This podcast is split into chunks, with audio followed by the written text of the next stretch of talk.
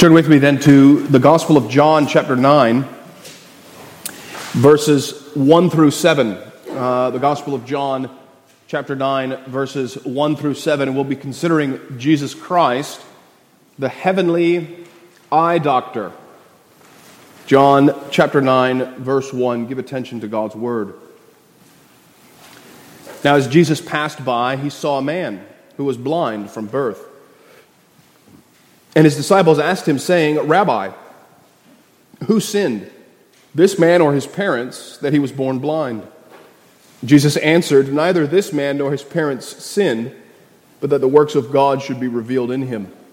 I must work the works of him who sent me while it is day. The night is coming when no one can work. As long as I am in the world, I am the light of the world." When he had said these things, he spat on the ground and made clay with the saliva.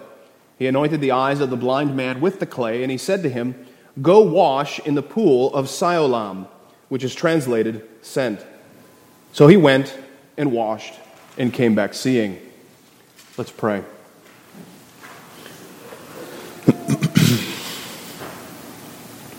Heavenly Father, we thank you for your word, and we thank you for the work of the Lord Jesus, and we thank you that you have appointed preaching as the means of grace.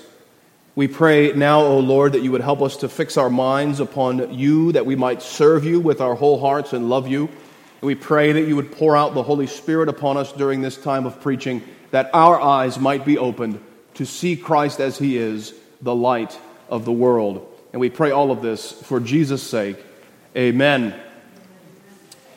Well, my children have recently discovered a new game that they like to play. They're at the age where they discover new games. And the game that they like to play now is to go into the bathroom and look at themselves in the mirror and then close the door and shut the lights off. And then flick the lights right back on, all the while looking at their eyes in the mirror. You know what they're seeing? They've discovered how your iris changes when the light increases or decreases. They're fascinated by this. It is fascinating. If you haven't done it in a while, you should try it. Your eye is an amazing thing. The eye is an amazing thing that the Lord has built into our bodies. You know, the scientists who refute evolution, one of the arguments that they use to show that evolution is impossible is an argument of irreducible complexity. Now, what that means is that there are certain things in creation that are irreducibly, you can't break this thing down any smaller and still have the same thing. The human eye is one of those things. The human eye cannot function if you take away any of the parts of the eye. The nerves, the rods, the cones, the iris, the lens, the cornea, all of it has to be in place from the beginning for it to work. The eye is a marvel of God's creation.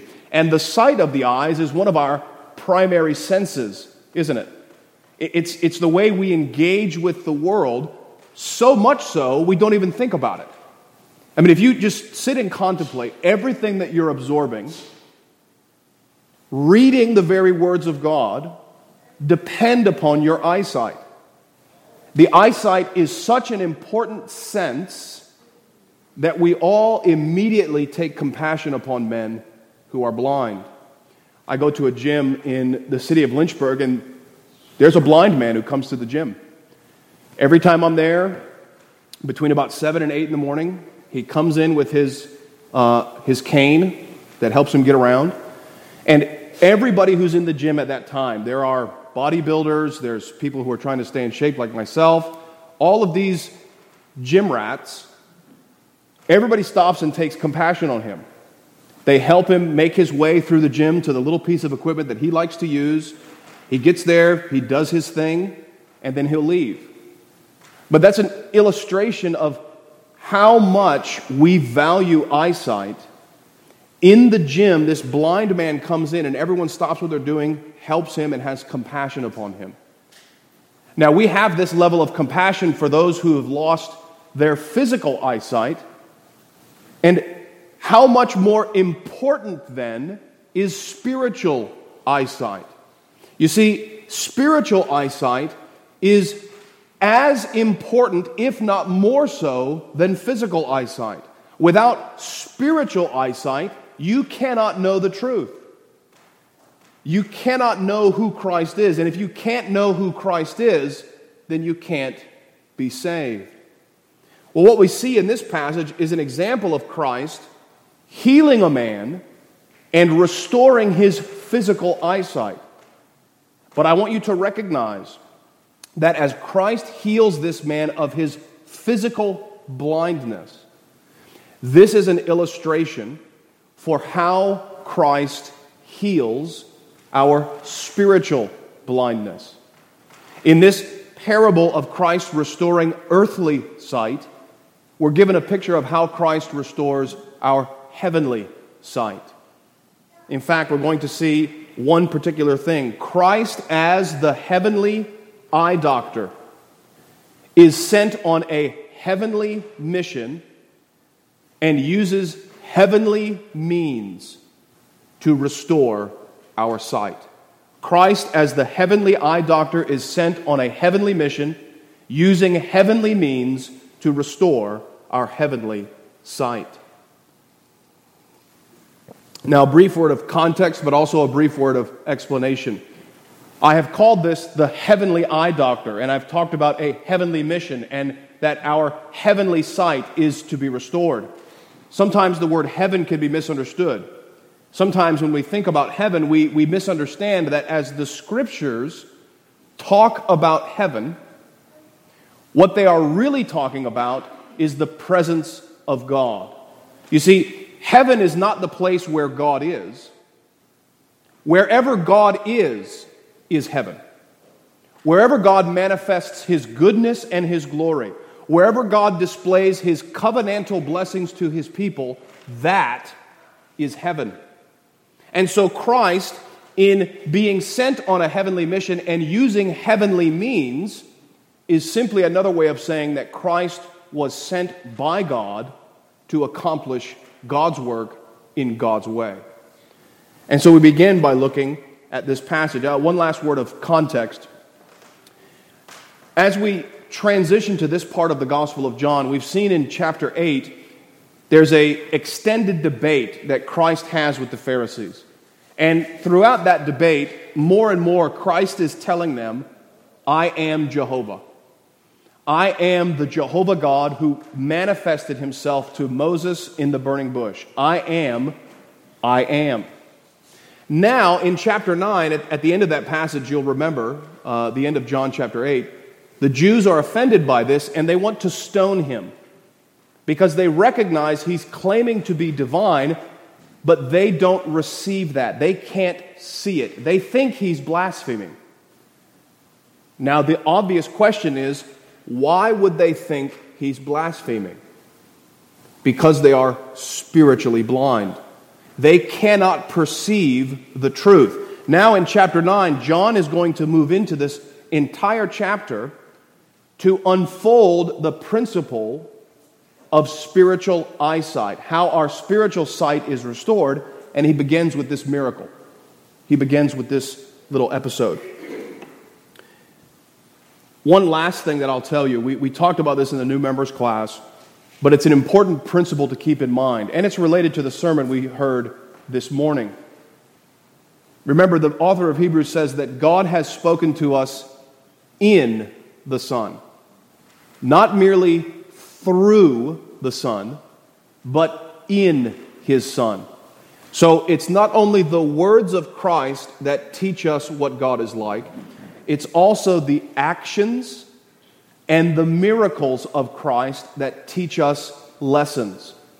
Christ, in this passage, is teaching us a lesson through His miracle of healing. When Christ brought Lazarus from the dead, He was teaching us a lesson through the miracle. This principle holds true for all of the Gospels.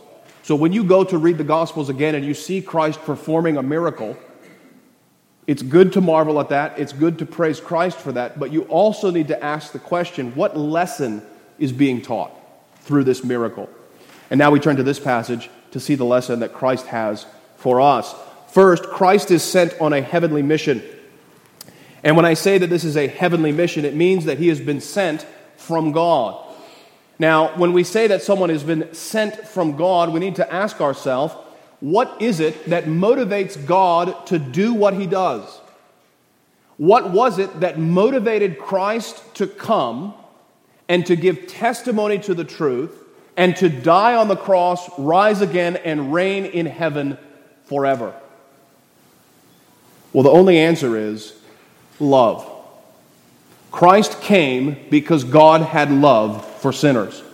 And we see that here in verses 1 through 3, that Christ is motivated by love and compassion for this man. Notice first off, verse 1. Now, as Jesus passed by, he saw a man who was blind from birth. There's an important detail about this man that's given to us. He has been blind for his entire life. This was not something that happened recently. This was not something that the doctors were able to cure.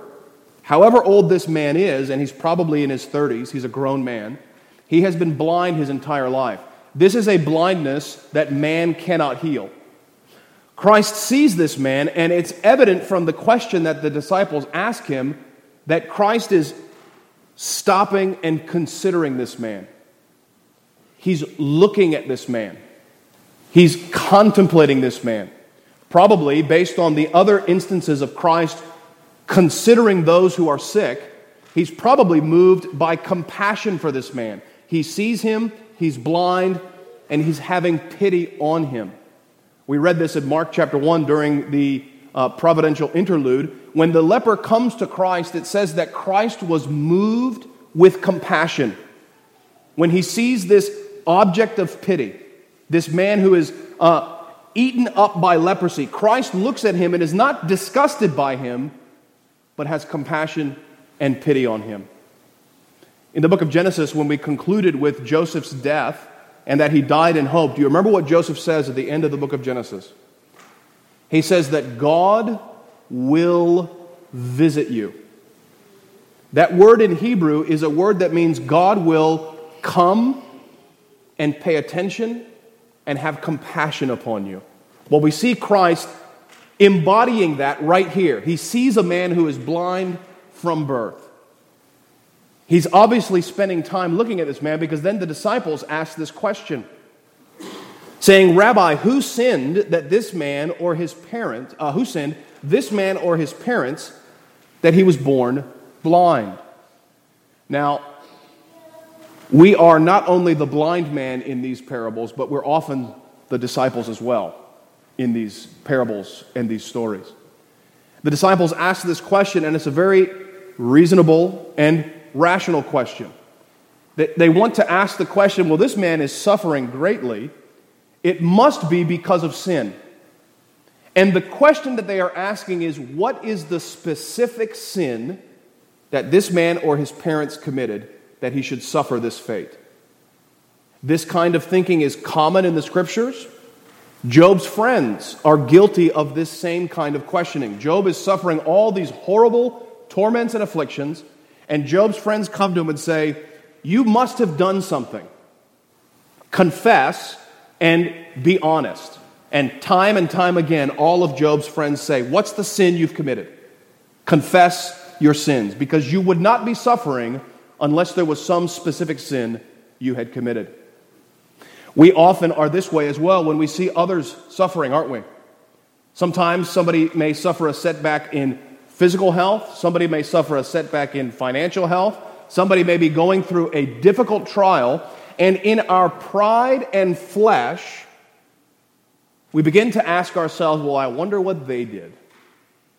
I wonder what's going on in their life. I wonder what sin they have committed. And yet, as John Calvin comments on this passage, when the same things happen to us, we don't ask the same questions, do we? We suffer a stroke, we suffer cancer, we suffer a car wreck, we suffer bankruptcy, we suffer a fill in the blank. And we're often like, well, this is just a minor setback, or it can't be because of my sins, because I'm me and the Lord loves me. He does love you, but what we need to be careful of is this pride that casts this kind of judgment upon those who suffer. Well, Christ answers, showing his compassion for this man. Notice how Christ answers.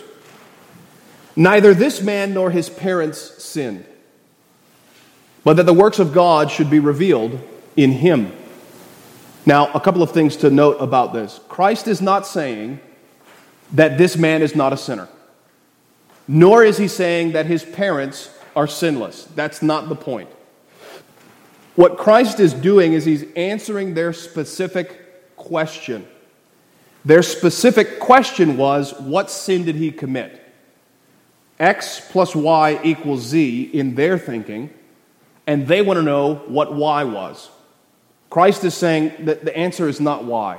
There's no sin here that needs to be contemplated. But even though these people are sinners, just like the rest of us, Christ could have said, well, he's blind because he sinned in Adam. That would have been sufficient. That would have been true. But that would have not gotten the disciples where they needed to be. You see, what Christ is answering them with is saying, whatever sins this man has committed, whatever sins his parents have committed, is not the point. The reason I have come is to display the works of God in him, is to display the glory of God in this man's plight.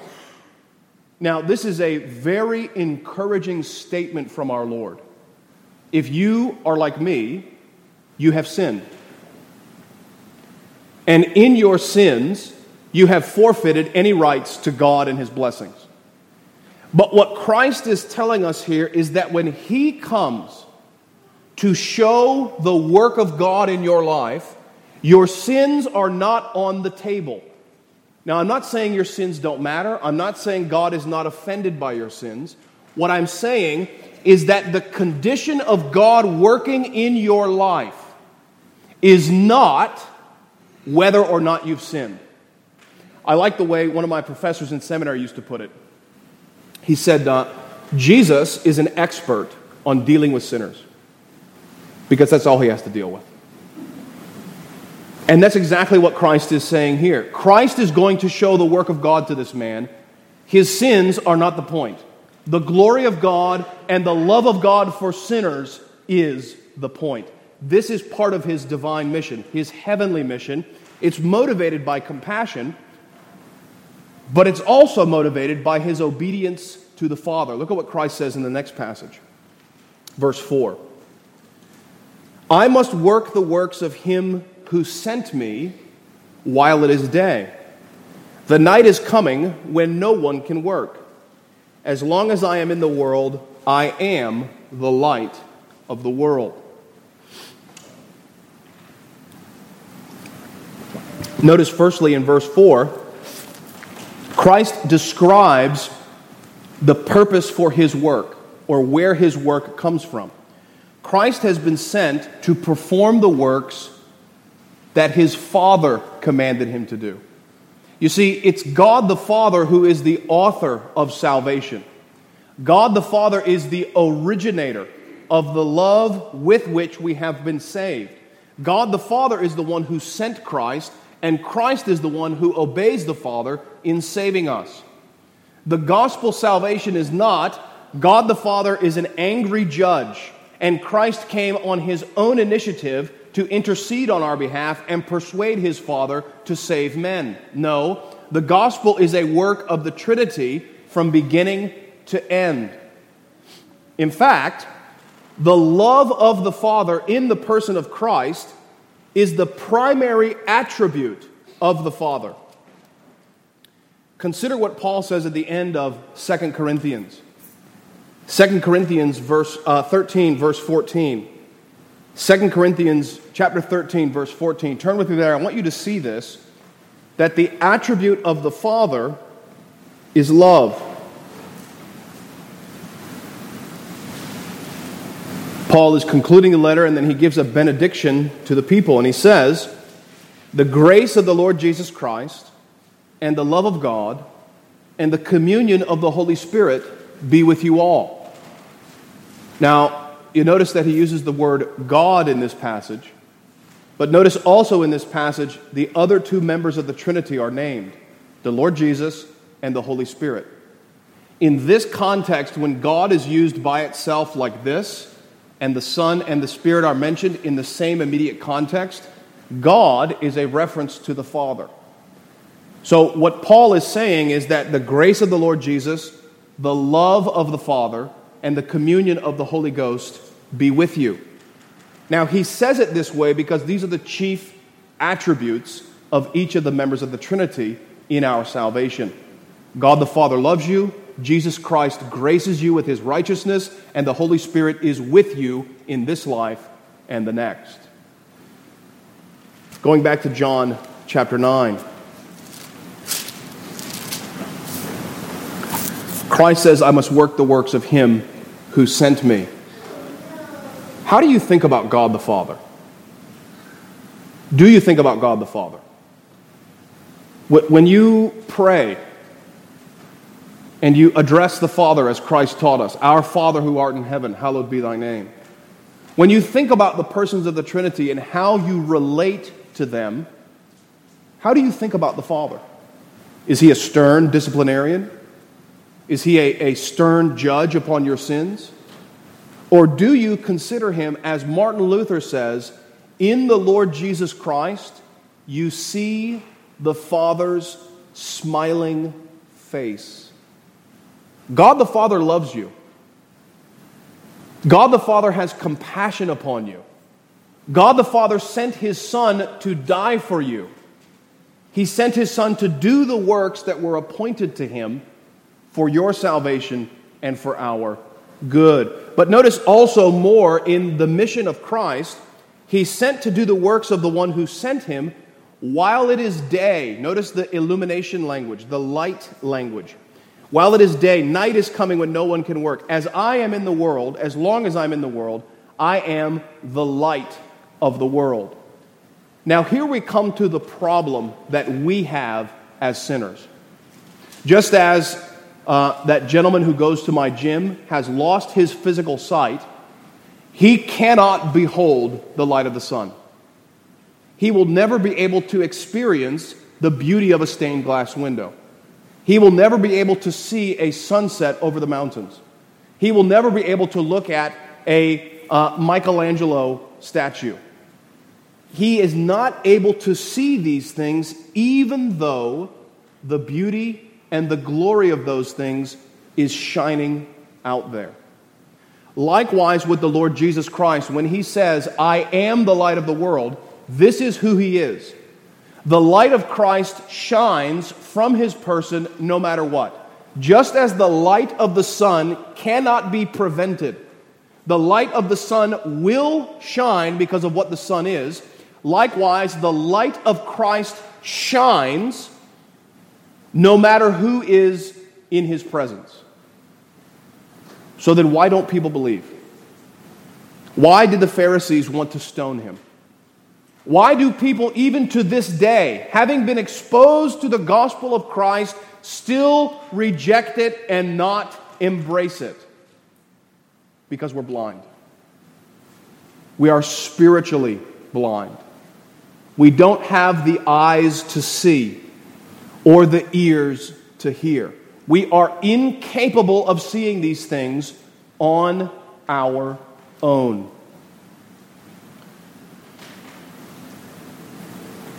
This statement of Christ should humble us.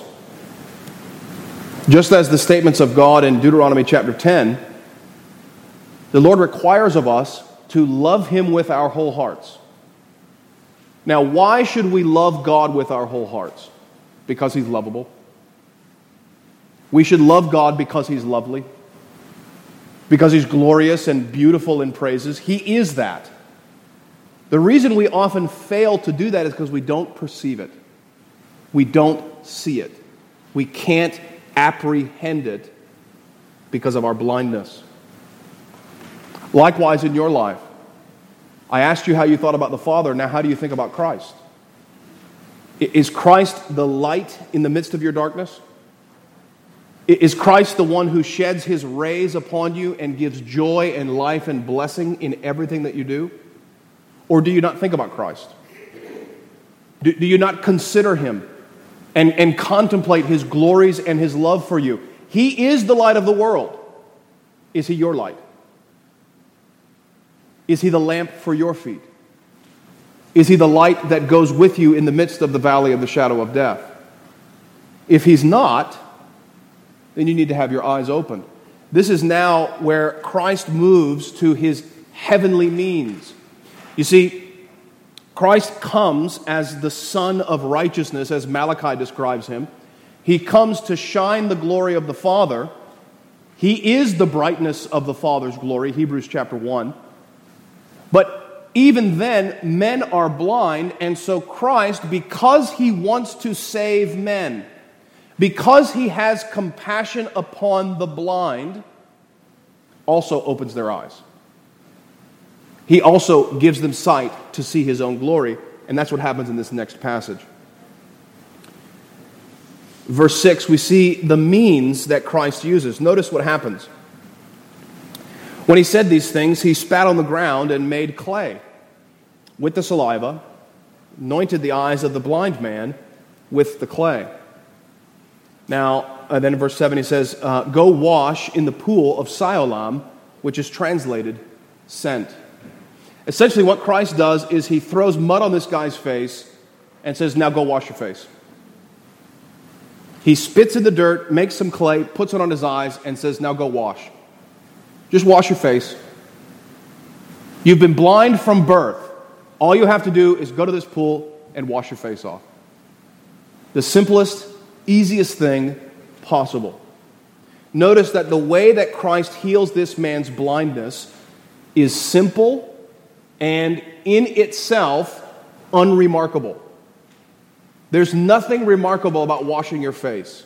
I trust that all of us have washed our faces at least once this week. And I trust that in washing our faces, we can do this almost without thinking. Christ uses this means to heal this blind man, and in using this means, he's showing his own glory. You see, the means that God uses in our lives are simple. They are mundane. The means themselves are not glorious because they are heavenly means. The purpose of the means is not to show the power of the means itself. It's to show the power of the God who works through the means. There's another illustration of this in 2 Kings. Turn with me to 2 Kings chapter 5. 2 Kings chapter 5. Perhaps this story is known to you as well. 2 Kings chapter 5. It's the story of Naaman the Syrian. And we pick up the narrative in chapter 5, verse 1. Now, Naaman, the commander of the army of the king of Syria, was a great and honorable man in the eyes of his master, because by him the Lord had given victory to Syria. He was also a mighty man of valor, but a leper. And the Syrians had gone out on raids and had brought back a captive young girl from the land of Israel. She waited on Naaman's wife.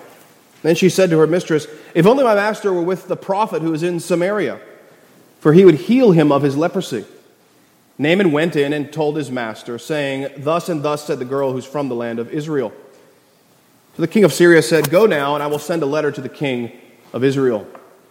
He departed and took with him 10 talents of silver, 6,000 shekels of gold, 10 changes of clothing. Then he brought the letter of the king of Israel, which said, now be advised, when this letter comes to you, I have sent Naaman my servant to you, that you may heal him of his leprosy. Notice just first at this point, all of the glory and pomp and gold and everything that's surrounding Naaman when he's going to be healed. He's a commander, he's got mountains of gold, and he has a passport from the king. All of this glory and honor surrounding Naaman. Now he goes to the land of Israel.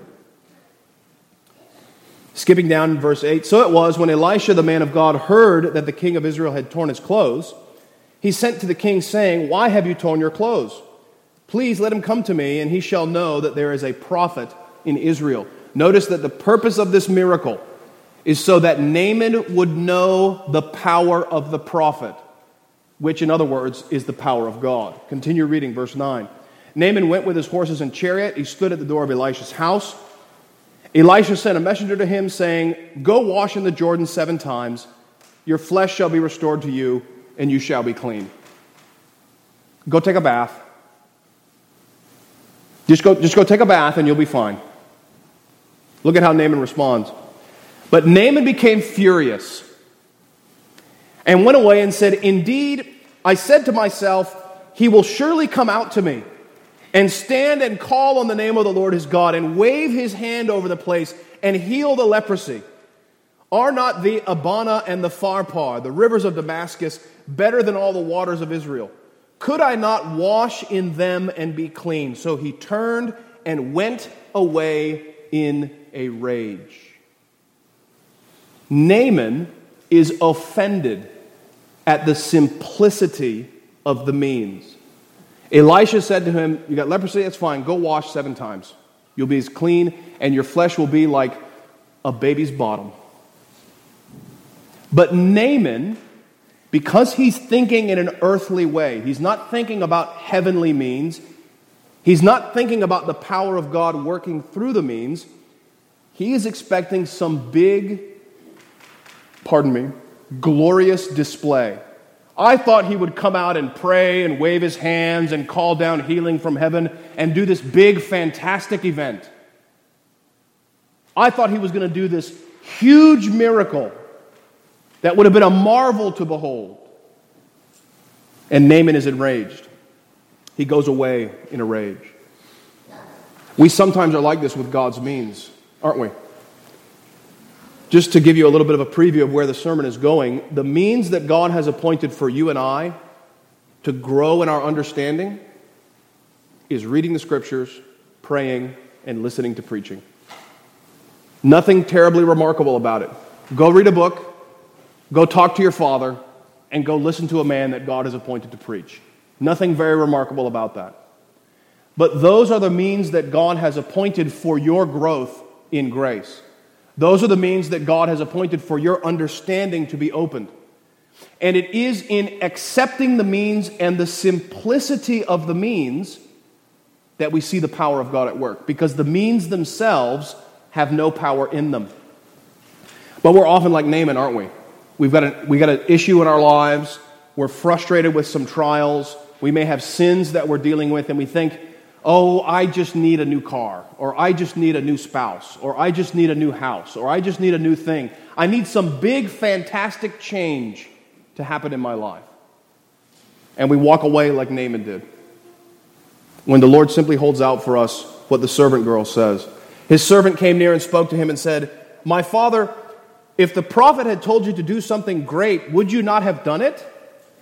How much more then when he says to you, 'Wash and be clean'?"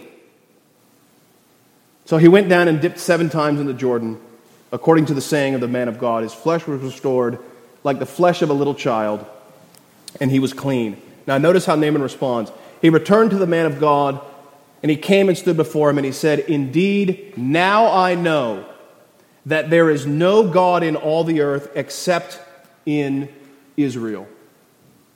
Through the simplicity of the means and obeying the command of the prophet, Naaman knows that God exists.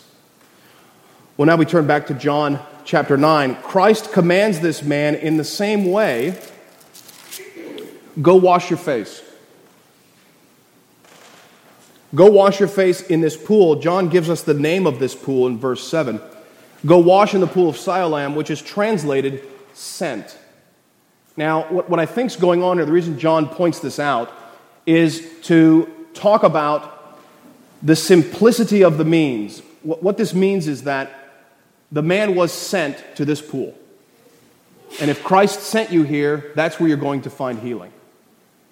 And so Christ, just like Elisha in the Old Testament, is telling this man the same thing. Now, as I mentioned, the means that God uses now in your life are just as simple and just as plain and just as mundane. The things that God appoints for your well-being, the first of which is prayer. Turn to Philippians chapter 4.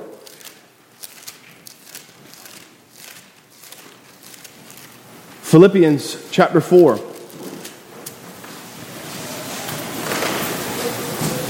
Verse 6. A lot of reason to be anxious right now. A lot of reason to be stirred up. But Paul tells us, be anxious for nothing, but in everything, by prayer and supplication with thanksgiving, let your requests be made known to God, and the peace of God, which surpasses all understanding, will guard your hearts and minds through Christ Jesus. Go wash your face. Are you anxious about something right now? Is there something that's got your heart troubled? Well, Paul's telling you, just go wash your face. Go to prayer. Offer up your requests to the Lord, and the peace of God will guard your hearts and minds through Christ Jesus. There's a couple of conditions here in the prayer, however. I think sometimes we read this promise and we think, well, I've tried this and it hasn't worked. That must mean prayer doesn't work. It may actually mean that you didn't really pray. Notice how Paul describes prayer. Prayer and supplication. Supplication is a request that an inferior makes of a superior. A supplication is when somebody comes on their knees to the king and says, have mercy on me. But notice what else he adds. By prayer and supplication, with thanksgiving, let your requests be made known to God. Let me encourage you and just challenge you this week and for the rest of your life. When you go to God in prayer, thank Him more than you ask from Him. Go to Him in prayer with thanksgiving. There are many reasons to be thankful. There are many things God has done for you that you need to thank Him for and give praise for. And Paul says, go to Him with thanksgiving, but also go humbly. Notice that he says supplication. I think sometimes we come to God and we're not humble as we ought to be. Prayer is such a common thing in our experience. We just barge in with dirty feet and not in the right attire into God's throne room, making demands of Him. Now, sometimes He answers those prayers because just like my kids, when they come in with dirty feet and jump on my lap, I love them and I'll give them the things that they're asking. That's because I love them. It's not because they're asking in the right way. Let me encourage you, humble yourself and offer your prayers up to God, and the peace of God will guard your hearts and minds through Christ Jesus. What is one of the other means? One of the other means that God has appointed is the sacraments. And in 1 Corinthians 11, he talks about the sacrament of the Lord's Supper. 1 Corinthians 10, pardon me. The whole context is about the Lord's Supper. 1 Corinthians 10:14. Paul speaks and says, "Therefore, my beloved, flee from idolatry. I speak as to wise men, judge for yourselves what I say." Verse 16, listen carefully. "The cup of blessing which we bless, is it not the communion of the blood of Christ? The bread which we break, is it not the communion of the body of Christ?" Notice what Paul is saying there. If you want to have communion with Christ, drink this and eat that. Drink some wine and eat some bread. And you will commune with the living Lord Jesus Christ through the means that God has appointed. Finally, the last means that I'll point you to is preaching. There is a lot of discussion about how do you get the Holy Spirit. People are very confused. How do I get a hold of the Holy Spirit? Well, one of the things that Paul teaches us is that you get the Holy Spirit, you are filled with the Holy Spirit through preaching. Look at what Paul says in Galatians chapter 3, verses 1 and 2. Chapter 3, verses 1 and 2. "O foolish Galatians, who has bewitched you, that you should not obey the truth, before whose eyes Jesus Christ was clearly portrayed among you as crucified? This only I want to learn from you. Did you receive the Spirit by the works of the law, or by the hearing of faith?" Notice what Paul is connecting here. The reception of the Spirit comes as you listen to preaching by faith. You receive the Spirit initially by hearing the gospel in faith, and you are filled with the Spirit throughout your lives by listening by faith. That's how the Spirit is present in your life. That's how God gives you the Holy Spirit. Now understand,